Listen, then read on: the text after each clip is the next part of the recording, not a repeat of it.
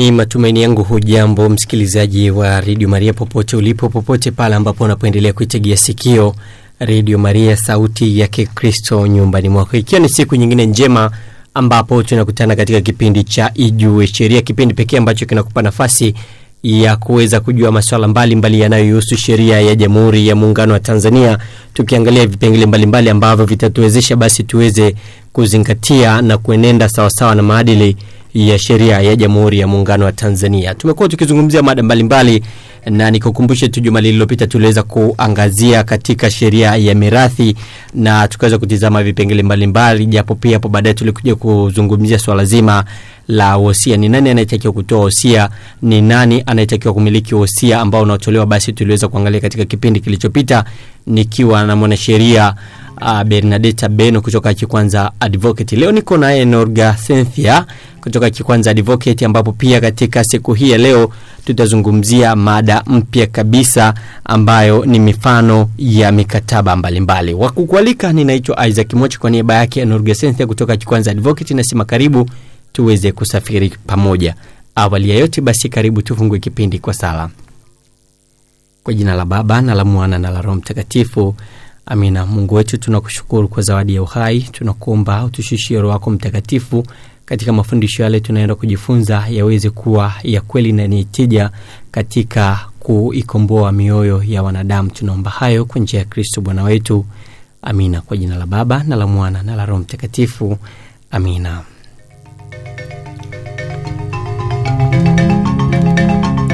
Na msikilizaji, mara baada ya kukualika katika kipindi hiki cha leo, basi niweze kuelekea studio namba mbili nikimwalika mwanasheria kutoka Haki Kwanza Advocate. Habari ya uzima na Cynthia? Salama. Uh, juma lililopita tuliweza kuangazia masuala mbalimbali ikiwemo uh, sheria ya mirathi, lakini pia tukatazama vipengele mbalimbali vya wosia wosia.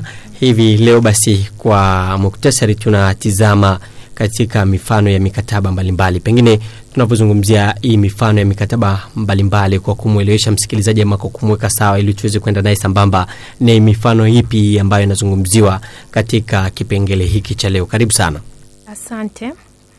Uh, kwanza kabisa nimeona kuna umuhimu wa jamii iweze kujua uh, mi, mikataba mbalimbali mbali, kwa sababu uh, katika milolongo ya ya, ya hotuba zetu mbalimbali hapa studio tumekuwa tukiongelea sana uh, mikataba aina mbalimbali kwa sababu tumeweza kuongelea uh, kuna kuna kuna hati, kuna wosia. Wosia ule ni kama mkataba, lakini vile vile tumeweza kuongelea hata masuala ya kazi, kwamba hauwezi ukawa ukapata kazi bila kuwa na mkataba, lakini vile vile tumeweza kuongelea maswala mbalimbali, maswala ya kununua nyumba, maswala ya kununua viwanja. Tumeongelea sana hasa katika sheria ya ardhi. Kwa hiyo katika siku ya leo nikaona kwamba ni vyema tuweze tukawajulisha wasikilizaji wetu mifano mbalimbali mbali ya mikataba, kwamba mikataba inaandikwa vipi. Je, hata kama sio kujua sana, lakini angalau tu kujua kwamba mkataba una vitu gani, kwa sababu wakati mwingine watu wanaingia katika migogoro mbalimbali mbali ya sheria kutokana na kwamba hawajui hata mwonekano wa mkataba upo vipi, na hii inakuwa ha, inaleta utata sana pale ambapo tunaona kwamba mtu anaingia katika matatizo ya kisheria, na tunajua kabisa kwamba um, tatizo lolote la kisheria lazima, kama kunakuwa na mahusiano kati ya mwenye nyumba na, na, na mpangaji au kati ya, ya mwajiri na mwajiriwa, kitu ambacho kitaweza kwanza kuwasimamisha pale au kuweza kutatua kwanza mgogoro wao ni kuangalia kwanza mahusiano yao kwa kupitia mkataba ambao wamewekeana. Kwa hiyo katika mada yetu hii ya leo ambayo tunaianza sasa, tutaenda kuangalia mifano ya mikataba mbalimbali mbali, kama vile mkataba wa kupanga nyumba mkataba wa kununua nyumba, mkataba wa kupangisha chumba cha ofisi au chumba tu chochote. Tutaenda kuangalia wosia, eh, jinsi gani wosia unavyoweza kuandikwa. Tumekuwa na mada tofauti kuhusiana na masuala ya wosia na mirathi. Tutaenda kuangalia mfano tu wa wosia. Je, wosia huo unapoandika unakuwa na vitu gani? Ni vipengele gani vya msingi ambavyo ni vyema uvifahamu? Na vilevile tutaenda kuangalia mikataba ya ajira na ukomo wa, wa ajira. Kwa hiyo kwa kwanza tu mada yetu ya leo, ningependa kuwa, kuwa kuanza kwanza na kuwaeleza wasikilizaji wetu nini maana ya mkataba. Uh, mkataba ni, ni mapatano ya kisheria na ni mapatano ambayo uh, ni masikilizano kati ya watu wawili au zaidi, na masikilizano hayo yanaweza yakawa katika makubaliano kwamba hawa watu wawili au zaidi lazima uh, waweze kuwa na, na, na, na, na na mambo fulani ambayo ni, ni, ni, ni, ni lazima waingie katika kupatana, lakini vilevile vile tunaona vilevile vile kwamba um, tunaona kwamba ha, hii mikataba ina ina, ina masharti au ina vigezo ambayo lazima hawa watu ambao wamefikiana au hawa watu ambao wanataka ku, kuingia katika mahusiano fulani lazima wawe wamepatana wame, wame, wame kwa hiyo haya ha, hivi vigezo vinageuka vinakuwa kama masharti fulani ambayo hawa walengwa e, inaweza ikawa labda mwajiri na mwajiriwa wanatakiwa kuweza kuvifata. Uh, kwa hiyo moja kwa moja tutaenda kuangalia mifano ya mikataba mbalimbali ambayo nimekwisha kuwaeleza hapo awali, ambapo tayari tumeweza kuona au nimeweza kuwaeleza kwamba katika mikataba yetu au katika sheria zetu au katika mahusiano mbalimbali katika jamii, wakati mwingine inafikia wakati wa kuweza ku, ku, ku, ku, kuwa na mkataba. Sasa tutaanza ku ku, ku, kuongelea wosia kwa sababu ndiyo mada ambayo imekwisha tu kabla ya hii. Kwa hiyo ningependa kuanza na, na, na, na jinsi gani eh, mtu anaweza kuandika wosia wake eh, kwa hiyo nitatoa tu vipengele ambavyo ni vya msingi, ambapo hata pale ambapo utahitaji sasa um, uh, usaidizi wa wanasheria zaidi, basi utaweza kufanya nini? Utaweza kupata angalau mwanga na kile kitu utakuwa na kifahamu. Kwa hiyo uh, pale ambapo sasa unataka kuandika wosia wako unaweza ukawa katika mfano ufuatao. Uh, mwanzo kabisa kipengele cha kwanza utaandika kwamba uh, kwamba huu ni, ni wosia wangu wa mwisho mimi fulani, na utaandika kwamba unaishi wapi, unaandika na sanduku lako la posta, na vilevile vile, uh, wosia ambao unauandika unaweza tayari kukaa na wosia nyingine ambazo tayari ushie kuziandika. Kwa hiyo lazima uandike kwamba wosia huu unafuta wosia wote ambao tayari ulishawahi kuandikwa, lakini kama ni wosia wako wa kwanza, hicho kipengele hakita kuwepo.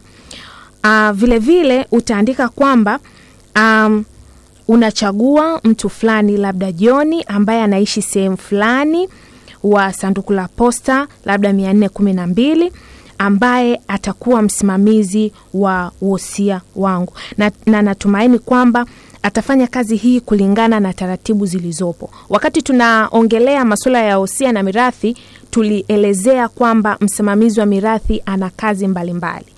Kwa hiyo um, unavyoandika hiki hiki kitakuja kumbana pale ambapo huyu msimamizi wa mirathi ataweza kuvunja taratibu ambazo yeye kama msimamizi wa mirathi atatakiwa kuzifata. Kwa hiyo huyu msimamizi wa mirathi katika hichi kipengele lazima utaandika kwamba anatakiwa au unatumaini kwamba atafanya kazi kulingana na taratibu zilizopo kama msimamizi wa mirathi.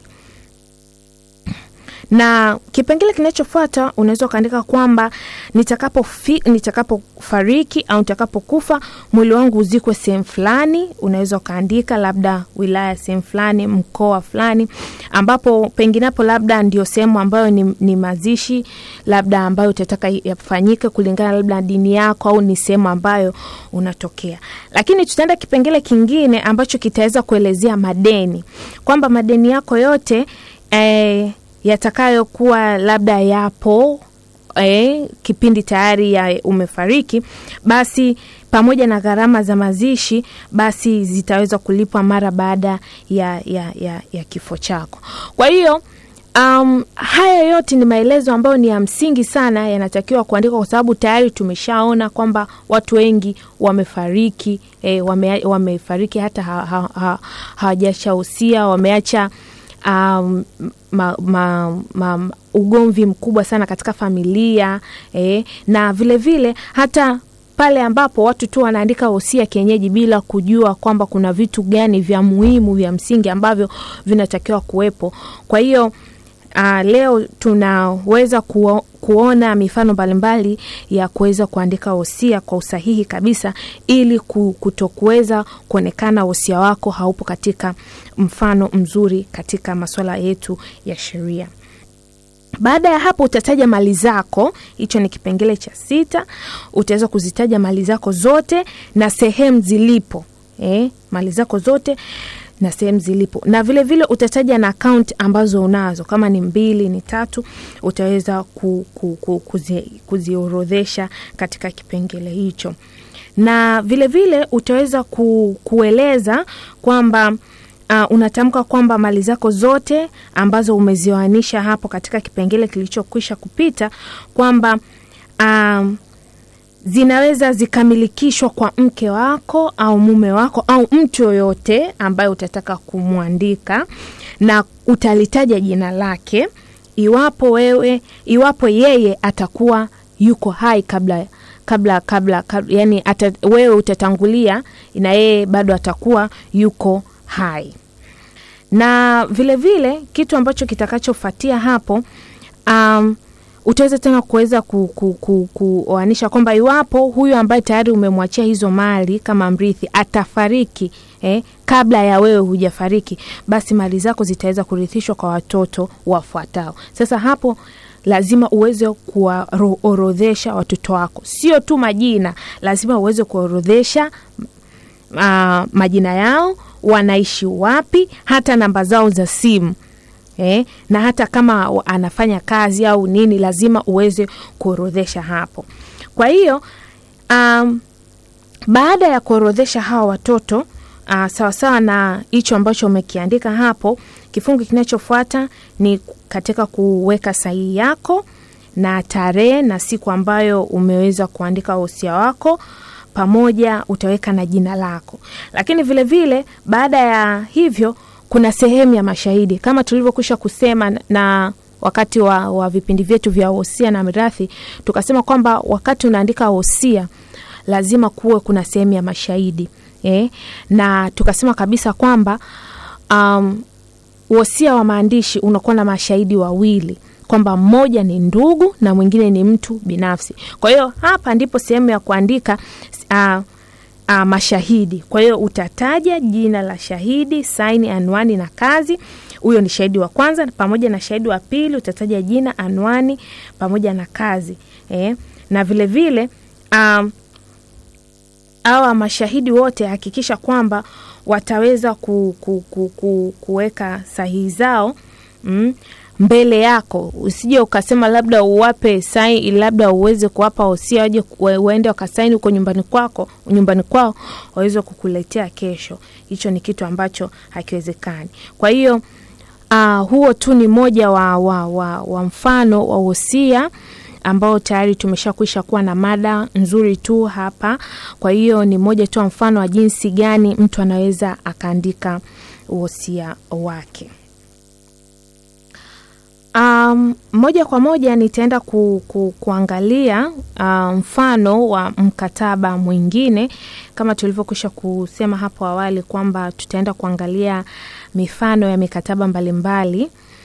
Uh, tayari tumeshakwisha swala zima la wosia, kwa hiyo tutaenda katika mkataba wa ajira ambao mkataba huu wa ajira uh, mara nyingi unagusa watu mbalimbali hususan pale ambapo utataka kuajiriwa kazi. Na nakumbuka wakati tunaelezea masuala mazima ya, ya, ya sheria za ajira uh, wasikilizaji wetu walituuliza maswali mengi sana kwamba kuna wengine kama ma girl na yani wafanyakazi wa ndani na kuna watu wengine ambao hawana mikataba. Sasa inafika kipindi huenda hajapewa mshahara wake kama ipasavyo, au anafanya kazi zingine ambazo huenda mwanzoni hakuambiwa eh, wakati anaanza kazi. Sasa niweze tu kuwaeleza wasikilizaji wetu kwamba swala la mkataba ni swala la muhimu sana na ndio maana hata leo nimeweza kuona kwamba ni vizuri kuweza ku, ku, kuja kuliongelea, lakini sio tu kuliongelea kama mkataba uonekane, yani kusikiliza, lakini je, mkataba huo unakuwa katika mwonekano upi, ili hata pale ambapo utataka kwenda ku, ku, ku, ku, kuomba kazi sehemu ujue, na iwapo hata kuna kipengele fulani ambacho ni cha msingi ambacho wewe kinaweza kikakusaidia mbeleni, basi uweze kujua kabisa kwamba mkataba huo unahitaji kitu gani, na iwapo hakipo hicho kitu, basi ni muhimu kuweza kumweleza yule ambaye unaingia naye katika makubaliano husika, makubaliano ya kazi.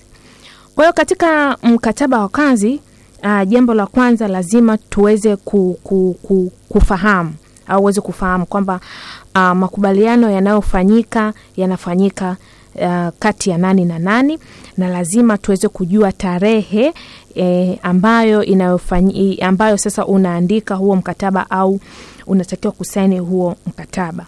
Kwa hiyo kuanza kwa mkataba, kwanza kabisa lazima uweze kujua siku ya mkataba na tarehe kwa mujibu wa sheria. E, na vilevile vile, sehemu ya pili ni sehemu ya kuajiriwa kwamba uh, ajira inafanyika katika ofisi ya mwajiri wako. Je, ipo sehemu gani? Ikiwa ni Ilala, ikiwa ni sehemu gani ambayo, ikiwa ni Arusha, je, Arusha sehemu gani, wilaya gani? Hilo ni swala la msingi, lakini vilevile vile, e, kipengele kingine ni pahali pa kufanyia kazi e, kwamba pahali pa kufanyia kazi ni sehemu gani na baada ya hapo lazima ujue majukumu ya kazi. Sasa hapa ndipo ambapo watu wengi wanatakiwa kuwa machoni, kwamba wakati mwingine mikataba hii mara nyingi ni mikataba ambayo inatayarishwa na waajiri. Kwa hiyo hapa ndipo ambapo un, uh, unatakiwa wewe kama mwajiriwa kuweza kujua uh, majukumu yako ni, wa, ni yapi. Sasa mwisho wa siku hata ukija kupewa majukumu mengine zaidi ambayo yalikuwa ni kinyume au hayakuwepo katika uh, makubaliano yako, uweze kuhoji ili mwisho wa siku uweze kujua kwamba ni nini ambacho kinaendelea. Lakini no, Gasensia, kuna wakati ambapo unafika kwamba mtu amechoka kukaa mtaani hmm, na anakutana na kazi pengine na masharti magumu kiasi kwamba anabidi aikubali ile kazi kwa wakati ule akiwa anaamini ya kwamba anajisaidia. Mtu kama huyu kisheria, na tukipenda kuangalia mkataba wake pengine umemfunga kwa kiwango kikubwa, huyu anasaidika vipi kisheria? Uh, kama nilivyokwisha kusema awali kwamba um, hakuna mahusiano ya watu hivi hivi bila mkataba. E, yani hiyo iko hivyo kisheria, kwa sababu kama tayari mtu unafahamu kwamba mkataba huu utakufunga na unakuumiza, kesho na kesho kutwa hutaweza kudai haki zako kutokana na kwamba tayari mkataba ule tayari ulishakufunga. E, iwapo labda unaona kabisa labda kazi unayofanya labda nitoe mfano, labda kazi unayofanya haikidhi e, kiwango cha fedha au mshahara unaolipwa mm. Tangu mwanzo wakati una, una, unaomba ile kazi uliliona hilo, hukuweza kuhoji. Mwanzoni, ukataka labda kukaa na baadaye kidogo ukataka kukaa labda na mwajiri wako ukamweleza kwamba kiwango cha fedha ambacho uh, kipo kulingana na mkataba wangu hakikidhi na, na, na, na, na kazi inayoifanya, lakini yule, yule mwajiri akasema hapana, ni kitu ambacho ulikiona na ukakikubali lakini yeah. nilikiona wakati nikiwa sijakifanya, kutokana na kwamba pengine mimi niliamini kabisa kwamba kazi inayoenda kuifanya ni kazi ambayo inaendana na kiwango cha mshahara kilichoko kwenye mkataba wangu, lakini wakati ninaingia ndani kwenye kazi nakuta kwamba kazi inayofanyika ni kubwa tofauti na ambavyo niliweza kuifikiria awali. Je, kuna kipengele cha sheria ambacho kinanirudisha mezani mimi kukaa na bosi wangu kutaka kujua kwamba kuna chochote kile ambacho kinaweza kikafanyika katika hilo kama marekebisho? Okay, sasa hapo ndio ambacho ambapo nilipokuwa naelezea hapa katika majukumu ya kazi kwamba uh, katika mikataba ya kazi ukiachia mbali malipo au mshahara, kuna kipengele cha majukumu ya kazi, lazima uweze kufahamu kwamba majukumu yako ni yapi. Kwa hiyo pale ambapo unasoma yale majukumu yako ambayo yameandikwa katika mkataba yako, uta kwanza kabisa utapima kwamba je, majukumu haya ambayo nime, ninayotakiwa kuyafanya yanaendana na malipo au mshahara ambao nitapata. Eh, hiyo ni moja. Kwa hiyo tayari wewe utakuwa unajua ni nini ambacho utatakiwa kukifanya na huenda je kinaendana na mshahara ambao utakaolipwa, lakini mwisho wa siku unaweza ukakuta sasa ukapewa majukumu mengine zaidi nje hata ya yale ambayo eh, ume, ume, ume, ume, ume, ume, yameorodheshwa katika mkataba wako, lakini mshahara uko pale pale, yani ni ule ule, haujaongezeka. Sasa pale kwa mujibu wa sheria ni muhimu wewe kama uh, mwajiri uweze kukaa na mwajiri wako ili muweze kujadili, kwa sababu tayari kuna terms zingine, yani kuna masharti mengine au kuna majukumu mengine ya kazi ambayo yapo umeongezewa, ambayo ni nje ya makubaliano ambayo tayari mmekwisha kuwekeana. Na ndio maana utakuta wakati mwingine kuna kazi zingine ambazo mtu mwingine anaongezewa, kwa hiyo waki ingia wakiongea na mwajiri wake, wakati mara nyingi huwa mshahara huwa unaongezeka kutokana na kwamba hata ma, majukumu ya kazi yanakuwa yameongezeka. Sasa asante sana, lakini nilitaka kujua kwamba kuna uwezekano uh, tukiliweka kando hilo, nilitamani kujua kwamba mikataba mikataba hasa inayotumika kwa waajiri wengi wa nchini Tanzania kuna kipengele ambacho kinachoonyesha mshahara wako wa awali, nikiwa na maanisha ya kwamba basic salary, na tukija kuangalia ya kwamba kuna uh, umeonyesha kwamba ni kwa muda gani ambapo utakuwa wewe ukipokea ile basic salary kabla ya wewe kuongezwa mshahara kulingana na kazi ambayo unaenda kuifanya.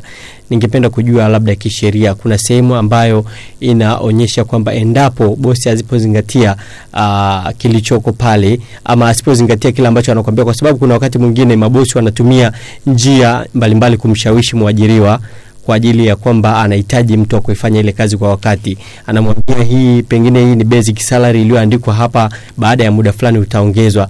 Uh, kuna kipengele ambacho kinaweza kikambana mwajiri kwamba ni wakati sasa umefika kwa ajili ya kumwongeza mfanyakazi wako mshahara kulingana na maagizo. Okay, asante.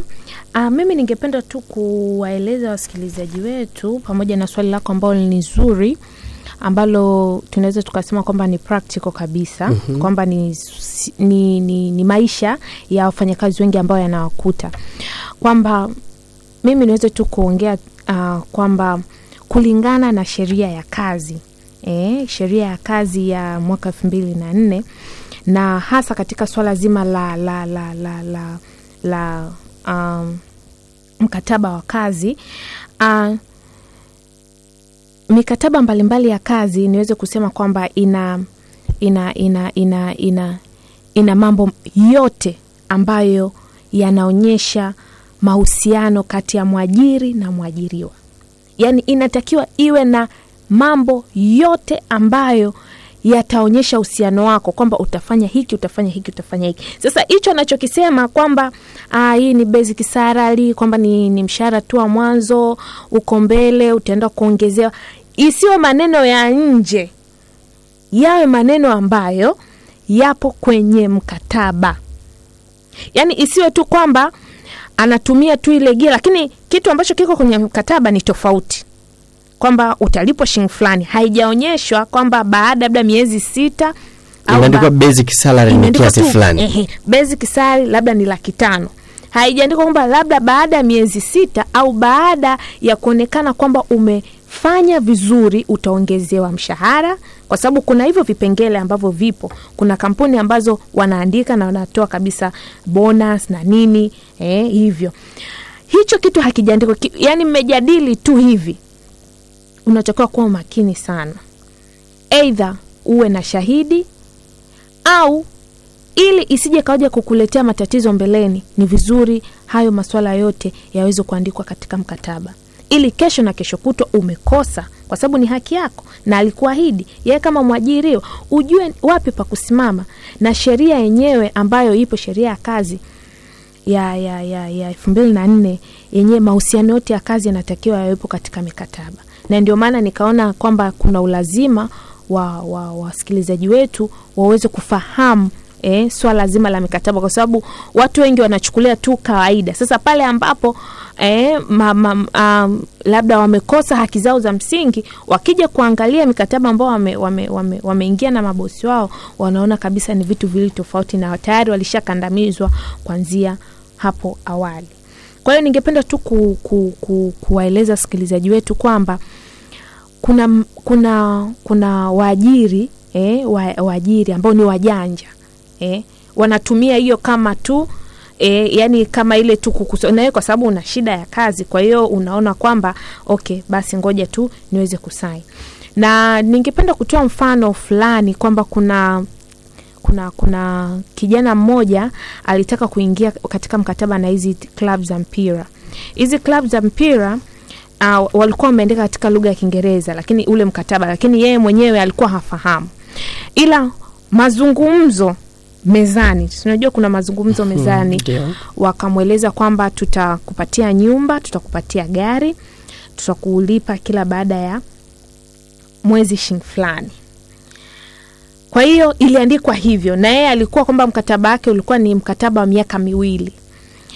Sasa alivyopewa ule mkataba akasema, hapana, ngoja kwanza niende kupeleka kwa mwanasheria, kwa sababu ilikuwa ni kwa lugha ya Kiingereza na yeye alikuwa haelewi.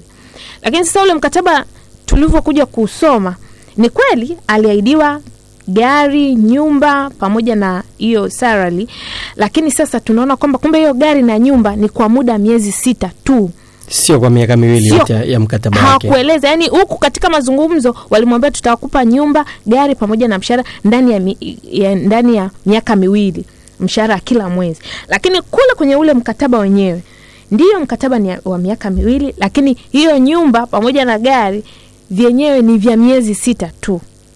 Hawajaviandikia ni- hawajaviandikia muda wa nyongeza wala hawajaandika kwamba vitasitishwa au utakatishwa au watanyang'anywa. Hapana. Hapana. Kwa hiyo tuna, tun, tu- kuna, kuna umuhimu sana wa kuweza kuelewa kile ambacho tunatakiwa kukisaini. Mara baada ya miezi sita vinaenda wapi? Ehe. Kwa hiyo sasa, baada ya pale tulivyomweleza yeye, ndo akasema ah, kumbe kuna kitu kama hiki. Ni kitu ambacho mimi sikufahamu. Mimi niliambia tu nitapewa nyumba, gari na nikajua kwamba ni ndani ya mkataba nitatumia ndani ya mie- hiyo miaka yote miwili. Kwa hiyo niweze tu kusema kwamba siku zote um, mkataba ndio ambao ni mahusiano yanaweza kuonyesha kati ya mtu na mtu eh, na watu wengi wameingia katika migogoro mikubwa sana kutokana na kwamba wameweza tu kupuuzia, yani mikataba wameweza tu ku, kuona ni kitu cha kawaida, lakini sio kitu cha kawaida. Mkataba ndicho kitu ambacho unaweza kukisimamia hata pale ambapo utaweza kukosa haki yako. Asante sana no, pengine labda tuki tukijaribu sasa kukimbizana na muda, tukiweka kando mkataba huo kama tulivyoweza kuangalia kwenye upande wa swala zima la ajira, tujaribu kuangazia katika mikataba mingine, kwani bado tunaona kuna matatizo mengi katika mikataba mbalimbali. Um, kuna mikataba mbalimbali mbali, kama hivyo nilivyokuweza ku, ni- nilivyokwisha kusema hapo awali ambapo kuna baada ya kuangalia huo mkataba wa usia pamoja na mkataba wa kazi, kuna mikataba mbalimbali mbali kama ya kununua ardhi na tayari tulishakwisha kusema wakati tunaongelea sheria za ardhi kwamba ardhi inaweza ikawa uh, uh, nyumba, kiwanja, shamba.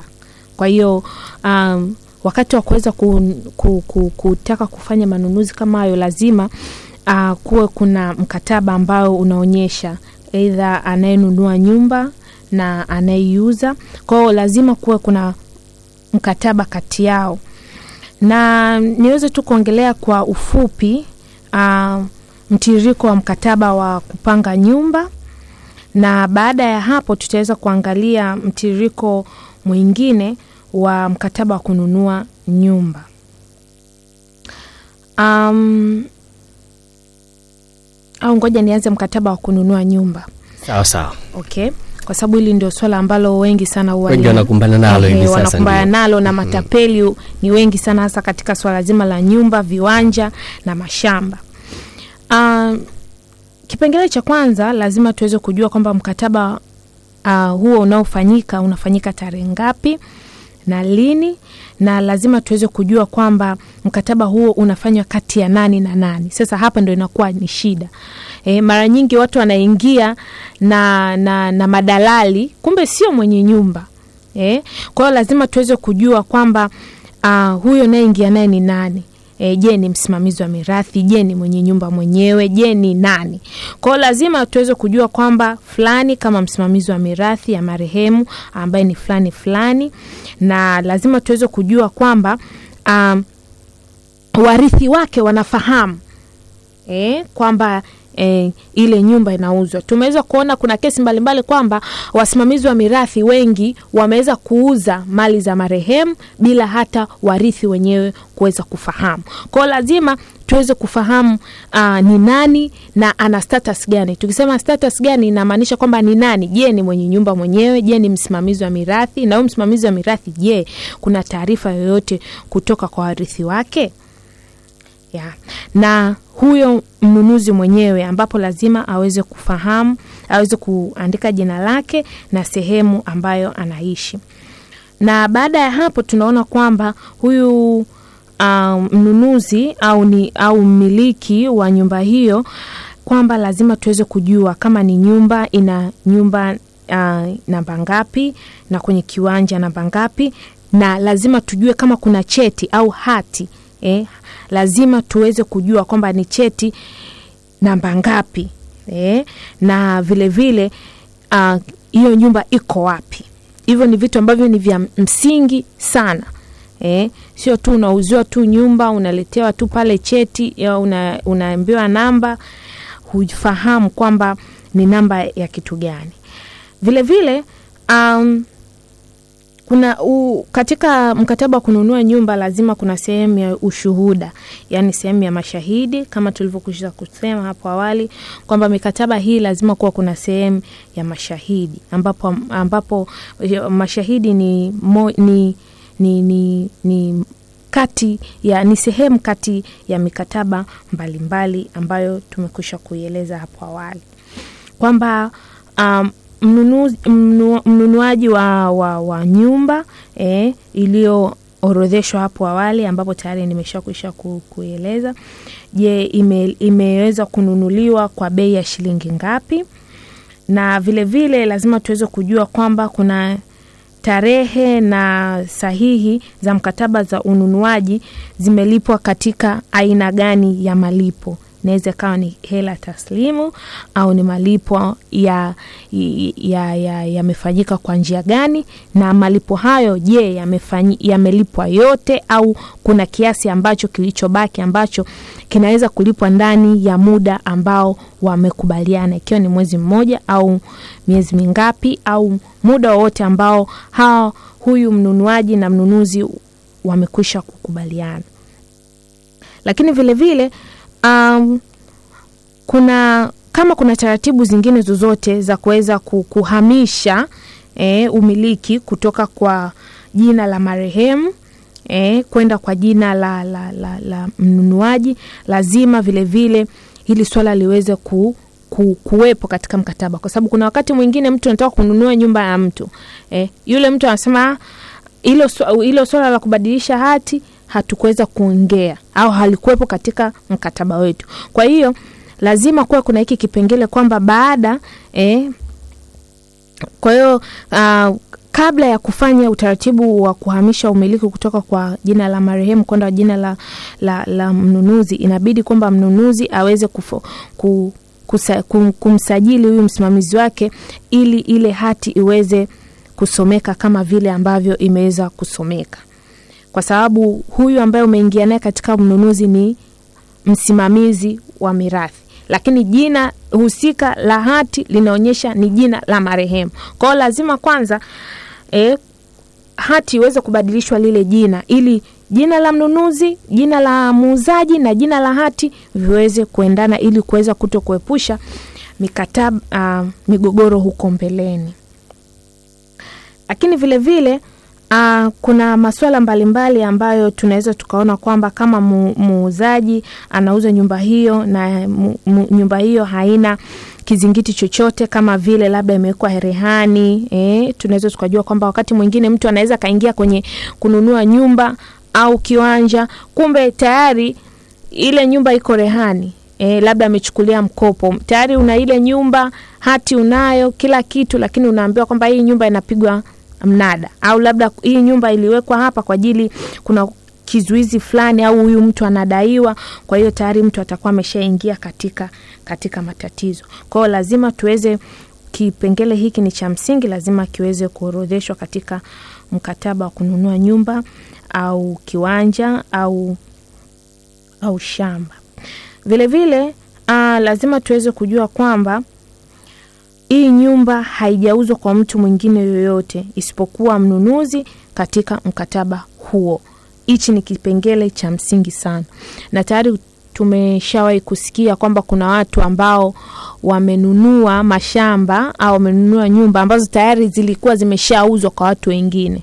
Kwa hiyo iwapo hiki kipengele kikiwepo na umeshawahi kufanyiwa huo mchezo, kwa inamaanisha kwamba mtu huyu utaweza kufanya nini? Utaweza kumdhibiti kutokana na kwamba kipengele hiki kitamfunga kwamba kwa nini alikuuzia shamba au nyumba au kiwanja wakati tayari hiki, hiki kiwanja kilikuwa tayari kimeshauzwa kwa mtu kwa mtu mwingine.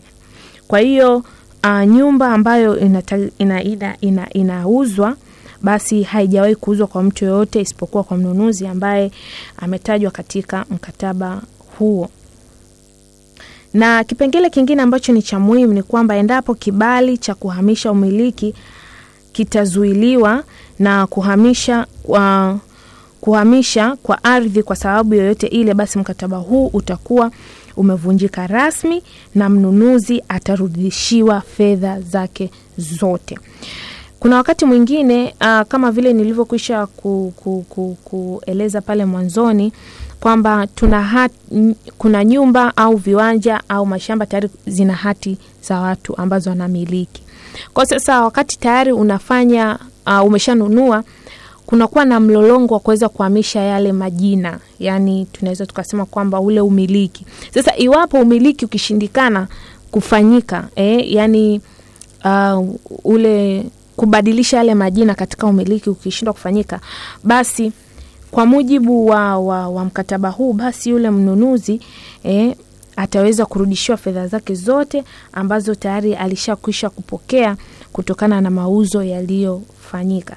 Na hiki kipengele kina kinaonyesha hivi ili kesho na kesho kutwa huyu mtu asije akadhurumiwa. Utakuta labda wakati mwingine watu wanatumia kama michezo e, mtu unaenda unanunua kiwanja, unaona hati haibadiliki, umlolongo haueleweki. E, mwisho wa siku unaweza hata ukaja kudhulumiwa kwamba kaonekana ni mvamiaji katika shamba la mtu au katika nyumba ya mtu. Kwa hiyo ikiwa na kipengele kama hiki cha msingi kabisa, basi tutaweza kuepuka masuala mbalimbali ya migogoro kama hiyo. Uh, vile vile uh, kunaweza kuwa na kipengele kingine kwamba um, muuzaji atakayekabidhiwa nakala halisi ya hati ya kiwanja au nyumba pamoja na barua za msimamizi wa mirathi, huyu atakuwa amesimamiwa eidha na mwanasheria fulani au na wakili fulani. Nakumbuka wakati tunaongelea masuala mazima ya sheria za ardhi, tuliweza kuwaasa wasikilizaji wetu kwamba ni vyema wakati wa kwenda ku, ku, kununua shamba, kiwanja au umiliki wote wa ardhi, ni vizuri kuwa na wakili au mwanasheria yoyote ambaye huyu ataweza kuweza kusimamia masuala mazima ya, ya, ya ununuzi na kusimamia au kutafsiri uh, sheria zozote za ardhi ambazo zipo kulingana na, na, na, na, na kwa mujibu wa sheria ya Jamhuri ya Muungano wa Tanzania. Kwa hiyo baada ya hapo tunaona kwamba kuna sehemu ya mashuhuda ambapo pande zote mbili zitaweza kusaini kwa mujibu wa, wa, wa mkataba ambao wenyewe utakwisha umekwisha kueleza kwamba mnunuaji ataweza kusaini vilevile vile, na mnunuzi lazima ataweza kusaini ambapo ataweka jina lake pamoja na sahihi yake. Kwa hiyo hiyo ni moja tu ya ya mifano ya mkataba ya, wa kununua nyumba au ardhi au kiwanja, sehemu ambayo mtu atahitaji ku, ku, ku, kuandika au atahitaji kupewa ili kuweza kununua vitu hivi ambavyo tumekwisha kuvieleza. Asante uh, sana Anaruga Sensia kwa kuweza kutoa maelezo mazuri. Msikilizaji, kumbuka kupitia ukurasa wetu wa Facebook Radio Maria Tanzania una nafasi ya kushiriki kwa kutuandikia ujumbe na pia kupitia maswali yako utakayoniuliza kupitia nambari 022 277173 na 0784 313587 kwenye laini ya simu. Yesu Kristo. Milele amina. Karibu sana ndugu yangu katika kipindi cha Ijue Sheria. Tuambie unaitwa nani, unapiga simu ukiwa wapi? Asante sana, naitwa Modesti Simon, napiga simu kutoka parokia ya Madunga, jimbo Katoliki la Mbulu. Modestus, karibu sana katika kipindi cha Ijue Sheria. Asante sana, mi na maswali mawili. Swali langu la kwanza linasema hivi, kwa mfano mtu haja amezaliwa kwao akiwa yeye mwenyewe mtu pekee tu, ni mtu wa kiume ambaye ni mmoja tu, hamna mtoto mwingine aliyezaliwa na hajaoa na hana watoto, na huyu mtu anarithi eneo lake. Baada ya kuona kwamba ameweza kuugua kuugua, akaenda kwa mtu kwa jirani yake, kwa mtu ambaye ni yuko- ambaye ni jirani yake, yule mtu akaanza kumtunza madawa kila kitu nani, baada ya kuona anazidiwa zidiwa, akamwandikia shamba lake huyu mtu ambaye amemtunza. Baada ya hapo, baada ya kumwandikia, waliandikishana ofisini. Baada ya kuandikishana, huyu mtu akafariki. Baada ya kufariki, wakaja wanaukoo ambao ni wanaukoo, sio ndugu zake, wakamnyang'anya waka mtu shamba, na wakati alikuwa na maandishi, huyu mtu akaenda mahakamani. Baada ya kwenda mahakamani, naye akashindwa tena kesi ile, wanaukoo wakashinda. Je, hii inaonyesha nini? Kwamba kuna, kuna kitu kidogo kimetolewa hapo au ni vipi? Katika sheria hii inaonyesha nini? Swali langu la pili linasema hivi, ndio kwa mfano mimi na mke wangu tumepata shida hapo nyumbani, tuna mtoto wetu wa kwanza ambaye ni wa kiume hakuwepo hapo nyumbani, tukapata shida fulani kama ugonjwa. Mimi na mke wangu tukamuuzia shamba jirani yetu, tukamwambia bana, shamba tunakuuzia, tukaenda kuandikishiana hivyo hivyo ofisini, sababu huku sehemu za shamba shamba huku vijijini ofi, nani mahakama yako mbali kidogo. Baada ya mtoto kurudi kutoka huko alikokuwa huko Safania, huko alikokuwa ameenda kuemeaemea, aliporudi hapa nyumbani akaanza kuleta vurugu akidai kwamba mlimuuziaje huyu mtu shamba na wakati mimi sipo. Je, mtoto kama huyu anaweza akamnyang'anya tena huyu mtu ambaye tumemuuzia hilo shamba na wakati mimi na mke wangu tuliweka saini tukamuuzia mtu huyu shamba? Maswali yangu ni hayo tu. Modestus Simon, asante kwa maswali yako, naamini ya kwamba mwanasheria atajibu. Asante sana. Asante sana. Kwenye laini ya simu, halo Milele amina. Sauti ya nani, unapiga simu ukiwa wapi? unaongea na katekista Charles Kistashazi, karibu sana katika kipindi cha Ijue Sheria. Asante sana. Awali yote kwanza niwashukuru sana kwa kipindi hiki, kwa sababu watu wengi kama alivyoongea mwandishi kwamba watu wengi sasa hivi tunateketezwa kwa ajili ya kukandamiza sheria. Unajua watu wa vijijini wengi hatuzijui sheria, tuna yani mtu unanyanyaswa kwa kukandamizwa kitu cha kwako, lakini kwa sababu huelewi sheria unakandamizwa hadi unanyang'anywa kitu cha kwako. Sasa nyie kama pale viongozi wa pale mtatusaidiaje watu wa vijijini? Labda ningetumia mbinu labda na watu wa vijijini pia waelimishwe, kwa sababu haki za watu zinapotea bure. Asante. Katekista, asante sana kwa kushiriki katika kipindi cha Ijue Ishirini. Kutakia siku njema. Asante, kazi njema pia. Asante sana msikilizaji, ni 0222771734 na 0784313587 kwenye laini ya simu. Lo, Msifu Yesu Kristo kwa kazi yake. Punguza sauti ya redio yako tafadhali. Asante, nimeshasogea kidogo. Karibu, Naitwa Alois Mboya kutoka Mbezi, Dar es Salaam. karibu sana. Mimi kwanza na, mimi naomba nawashukuru kwanza kwa mafundisho siku ya leo. Mimi nilikuwa naomba tu niulize swali moja. Mimi na shamba langu na gari langu. Sasa mimi kuna kijana ambaye labda ananipenda sana na mimi nampenda sana. Mimi nipo mzima kama hivi, nikasema huyu kijana kutokana na anavyoelewana na mimi na anavyoelewana naye, ili shamba langu nitamkatia hapo, labda atoe ishirini kwa ishirini, tukaandikiana kabisa. Alafu baada ya hapo, labda nikaja kumua mwanamke huyo mwanamke akaniambia, mbona umempa shamba na hii shamba litakuwa likae kwa ajili ya kwangu mimi na watoto tutakaowapata, Mungu atakao tujalia, wewe ukampa kijana wako. Huyo mwanamke anaweza akafanya chochote kaka Isaac, msaidia. Wewe utakuwa na maamuzi gani sasa katika hilo? Wewe ambaye tayari ndi wewe si ndio uliotoa shamba kwa huyo kijana eh, ndo nililipa huyo kijana na maandishi na mwanamke si mke wako? ndo uh, nimempata kabla ya janunua hilo shamba. Sasa wewe unafikiria wewe ambaye ndiye ulioandikisha ulioingia makubaliano na huyo kijana, wewe binafsi ungefanyaje? Naam, Wewe binafsi ungefanyaje? Wewe ambaye ndio uliotoa hilo shamba kwa huyo kijana ungefanyaje? Kwa sababu huyo mwanamke yeye hana mamlaka, mwenye mamlaka ni wewe na huyo kijana ambaye mliingia makubaliano. Ah, mimi nisingekuwa nafanya chochote kwa sababu mimi ndo niliamua na ndo mwenye shamba. Mwanamke ana chochote kwenye hilo shamba. Asante sana kwa kujibu swali lako vema. Ni kutakie siku njema Aloisi. Jaribu tena kutuwasiliana nasi kupitia kipindi hiki cha Ijue Sheria. Msikilizaji, kumbuka nambari ni 022 2771734 kwenye laini ya simu. Halo, halo, kwenye laini ya simu. Pole sana, jaribu tena 022 2771734 kwenye laini ya simu. Halo, Halo, habari ya kwako? nzuri Karibu sana katika kipindi cha Ijue Sheria. Tuambie unaitwa nani, unapiga simu ukiwa wapi? Okay, napiga simu kutoka Iringa. kutoka Iringa. Karibu sana katika kipindi cha Ijue Sheria. Okay babangu. Sema swali langu lilikuwa ni hivi. Mimi nakuwa nimekopa hela kwa mtu. Baada ya kukopa ile hela, tukawa tumeandikiana kwamba baada ya mwezi mmoja niwe nimerudisha na riba yake juu. Sasa baada ya hapo inakuwa baada ya siku siku tatu napata ajali, navunjika mguu na mkono. Sasa nakuwa tayari nipo kwenye matibabu na yale matibabu yanachukua miezi miwili hadi mitatu. Je, mimi hapo nitakuwa salama kiasi gani? Asante sana, naamini mwanasheria amelisikia swali lako, atajibu. Asante sana. Napokea simu moja ya mwisho, msikilizaji kwenye laini ya simu. Lo, pole sana, jaribu tena, ni 022 2771734. Nimesaliwa na simu moja kwenye laini ya simu. Lo, Halo, karibu sana katika kipindi cha Ijue Sheria. Tuambie unaitwa nani, unapiga simu ukiwa wapi?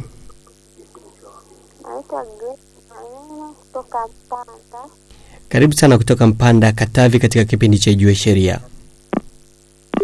Pole sana, ndo ilikuwa simu moja ya pekee niliyokuwa nimesaliwa nayo, msikilizaji wangu mpendwa, popote pale ulipo, popote ambapo unapoendelea kuisikiliza na kuichagua Redio Maria kuwa kituo chako bora kabisa cha matangazo. Wakati tukiwa tunazidi kusonga mbele na kipindi cha Ijue Sheria, nitasoma pia ujumbe wako ambao umeniandikia kupitia ukurasa wetu wa Facebook Radio Maria Tanzania, ambapo unaitwa Buhu Magembe Mwenda unasema walegeza mwendo Uyui Tabora, unasema uko sambamba katika kipindi cha Ijue Sheria. Asante. Lakini pia Vedasto Roma ni mkazi wa Nzege Tabora, anasema tuko pamoja sana hapo studio. Mwenyezi Mungu akubariki. Aloisi Mbuya pia nimeuona ujumbe wako kupitia ukurasa wa Facebook. Lakini Sadiki John mwanaharakati uh, Kasehe kutoka Mpanda Katavi anasema anatupata vilivyo. Winifrida Mlai anasema anawashukuru, anashukuru sana uh, kwa kipindi hiki cha Ijue Sheria. Anasema kwa mfano nime nimeandika urithi alafu baada ya muda fulani uh, Winifrida, sija sijauelewa vyema ujumbe wako, ngoja nikipata muda wa kutizama vyema nitaupeleka moja kwa moja kwa mwanasheria Marco Matias. Asante pia Richard Charles James Poyo uh, Kagogo Mtui kwa kuwa pamoja nasi, pia ninawashukuru ni kupitia ukurasa wa Facebook Radio Maria Tanzania. Wakati huo nikijaribu pia kupitia kwa taratibu kabisa maswali ambayo yameandikwa kupitia ukurasa wa Facebook, nirejee kwako Norga Cynthia kwa maswali ambayo wasikilizaji wameweza kuuliza. Karibu sana. Asante. Uh, nikianza na swali la mwisho ambalo limeweza kuulizwa na msikilizaji wetu kwamba mkataba wa kurudisha fedha, yeye amesema kwamba kulikuwa kuna alikopa na alitakiwa kurudisha zile fedha baada ya mwezi mmoja, lakini baada tu ya siku kadhaa baada ya kuchukua hizo fedha akavunjika mguu pamoja na mikono. Sasa anauliza itakuwaje, na naona tu ana hofu kutokana na kwamba huenda hataweza ku, kuzirudisha zile fedha kulingana na, na, na mkataba wao ambapo wameandikishiana.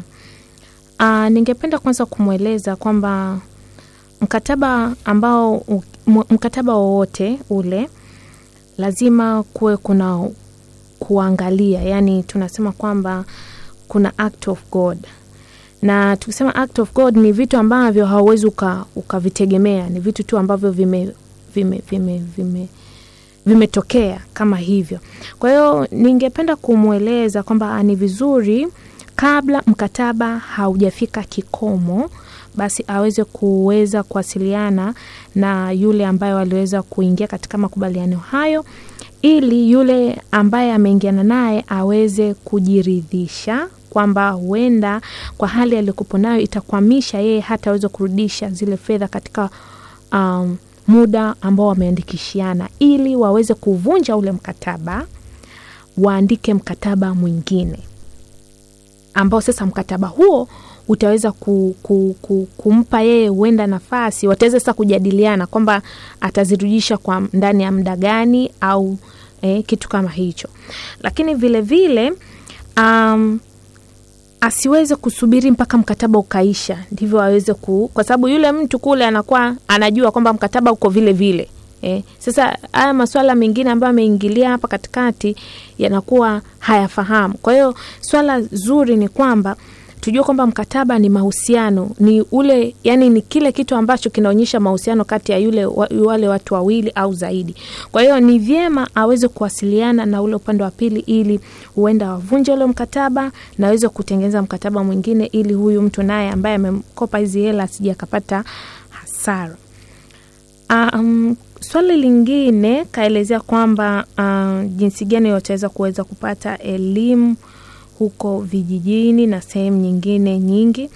Uh, labda tu niweze kueleza kwamba hili ni swala ambalo tayari nilishakwisha kuliongelea sana sana, kwamba tunaona serikali yetu chini ya vitengo mbalimbali mbali, wameweza kuendesha uh, semina pamoja na mafunzo mbalimbali hasa katika vijiji na sehemu mbalimbali hasa kupitia katika kitengo cha uh, Legal Human Rights Center ambacho tunaona kwamba hichi ni kitengo ambacho kinaongelea masuala mbalimbali ya sheria, lakini vile vile uh, iwapo mtu ukipata tatizo lolote, tuna, tuna, tuna mahakama zetu ambazo zipo huko vijijini, tuna mabaraza ya kata tuna, tuna mabaraza ya vijiji.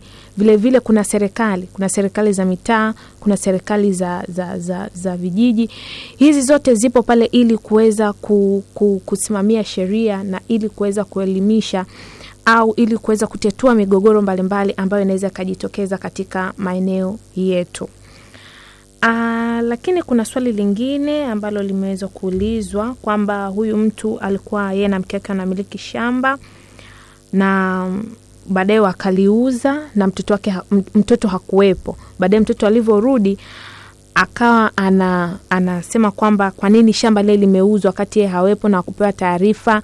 Huenda naye angetakiwa kuhusishwa katika swala zima la kuweza ku, ku, kuuza lile shamba kama vile msikilizaji um, wetu ambaye ameuliza hili swali alikuwa makini kabisa kwamba wakati naeleza kwamba uh, wakati wa kununua kuuza shamba wanaotakiwa kuuza ni wamiliki. Sasa huyu mtoto yeye si mmiliki, wamiliki ni wazazi, yeye sio mmiliki. Kwa hiyo yeye hakuwa na sehemu yoyote ya umuhimu eh, wa kuweza kuwepo katika mkataba wa uuzaji wa shamba husika.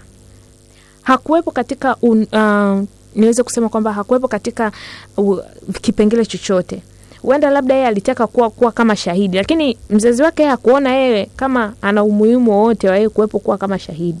Lakini shahidi ni mtu tu ambaye yeye anaweza kusimamia kwamba um, shamba lile kweli lime, lime, limeweza kuuzwa kwa mtu na lime, lime, u, li, lilikuwa linamilikiwa na mtu ambaye ni mhusika wa lile shamba. Kwa hiyo niweze tu kumwondoa shaka uh, huyu msikilizaji wetu kwamba um, kwa mujibu wa sheria uh, wamiliki ndio wanaotakiwa kuweza ku, ku, kuweza kuuza hilo shamba kwa mtu yoyote yule ambaye wanamtaka na sio vinginevyo. Labda huyu mtoto kama angekuwa yeye ndio mmiliki alafu limeuzwa bila ridhaa yake, sasa hapo ingekuwa ni tatizo, kutokana na kwamba sheria yetu ina inatueleza kwamba mmiliki ndio ana, ana haki ya kuweza kuuza au kupangisha au kufanya chochote katika kile kitu ambacho anakimiliki. Uh, ninakushukuru sana Norga Cynthia kutoka Chikwanza Advocate. Naamini kwamba wale wasikilizaji waliokuwa wakifuatilia vyema, basi na wale walioweza kuuliza maswali yao watakuwa wamepata majibu sawa sawa. Msikilizaji, kumbuka hiki ni kipindi cha Ijue Sheria ambacho kinaelekea ukingoni kwa sasa, na mada ambayo tulikuwa tukizungumzia kwa siku hii ya leo ni kuhusiana na mikataba mbalimbali. Tumeweza kutizama mikataba ya kazi, tumeweza kutizama uh, mikataba ya wosia, lakini pia naamini ya kwamba juma lijalo tutaweza kuangalia mikataba mbalimbali, kwani bado tumesaliwa, tuna mikataba ya kupanga nyumba, tuna mikataba ya tuna mikataba mingi kupitia mada hii kwa ambayo ni mikataba mbalimbali. Hivyo naamini ya kwamba tutaendelea kufuatilia kipindi hiki juma lijalo, basi iliweze kujua mengi kuhusiana na mikataba iliyoweza kusalia. Msikilizaji, sina la ziada kwa siku hii ya leo. Kumbuka uh, ulikuwa nami Isaac Mwacha kwa niaba yake Norga Cynthia achi kwanza advocate. Pengine kabla hujahitimisha na Rugesia, tukup, tukupatia nafasi kwa ajili ya wale wasikilizaji ambao wanatamani kuuliza maswali binafsi, uweze kuwapa namba ya simu ili waweze kuwasiliana na akikwanza advocate. Karibu. Asante. Uh, namba yangu binafsi ni 0717180445 Uh, namba ya wakili kiongozi kwa wale wa Airtel ni sifuri saba nane saba kumi na mbili sifuri saba kumi na mbili. Kwa wale wa Voda ni sifuri saba tano nne thelathini na kwa wale wa Tigo ni sifuri saba moja tano thelathini na sita ishirini na tano arobaini na nne. Karibuni sana Akikwanza Advocates. Asante uh, sana Norga Cynthia. Basi msikilizaji, siku nyingine, muda na wakati kama tukutane katika kipindi cha Ijue Sheria. Langu jina ni Isaac Mwacha na nikutakie siku njema. Tunahitimisha kwa sala. Kwa jina la Baba na la Mwana na la Roho Mtakatifu, amina. Tunaokimbilia ulinzi wako, mzazi mtakatifu wa Mungu, usitunyime tukiomba katika shida zetu, tukoe siku zote, kila tuingia hatarini. Ewe Bikira mtukufu mwenye baraka Amina. Kwa jina la Baba na la Mwana na la Roho Mtakatifu. Amina. Tumsifu Yesu Kristu milele. Amina. Nikutakie siku njema.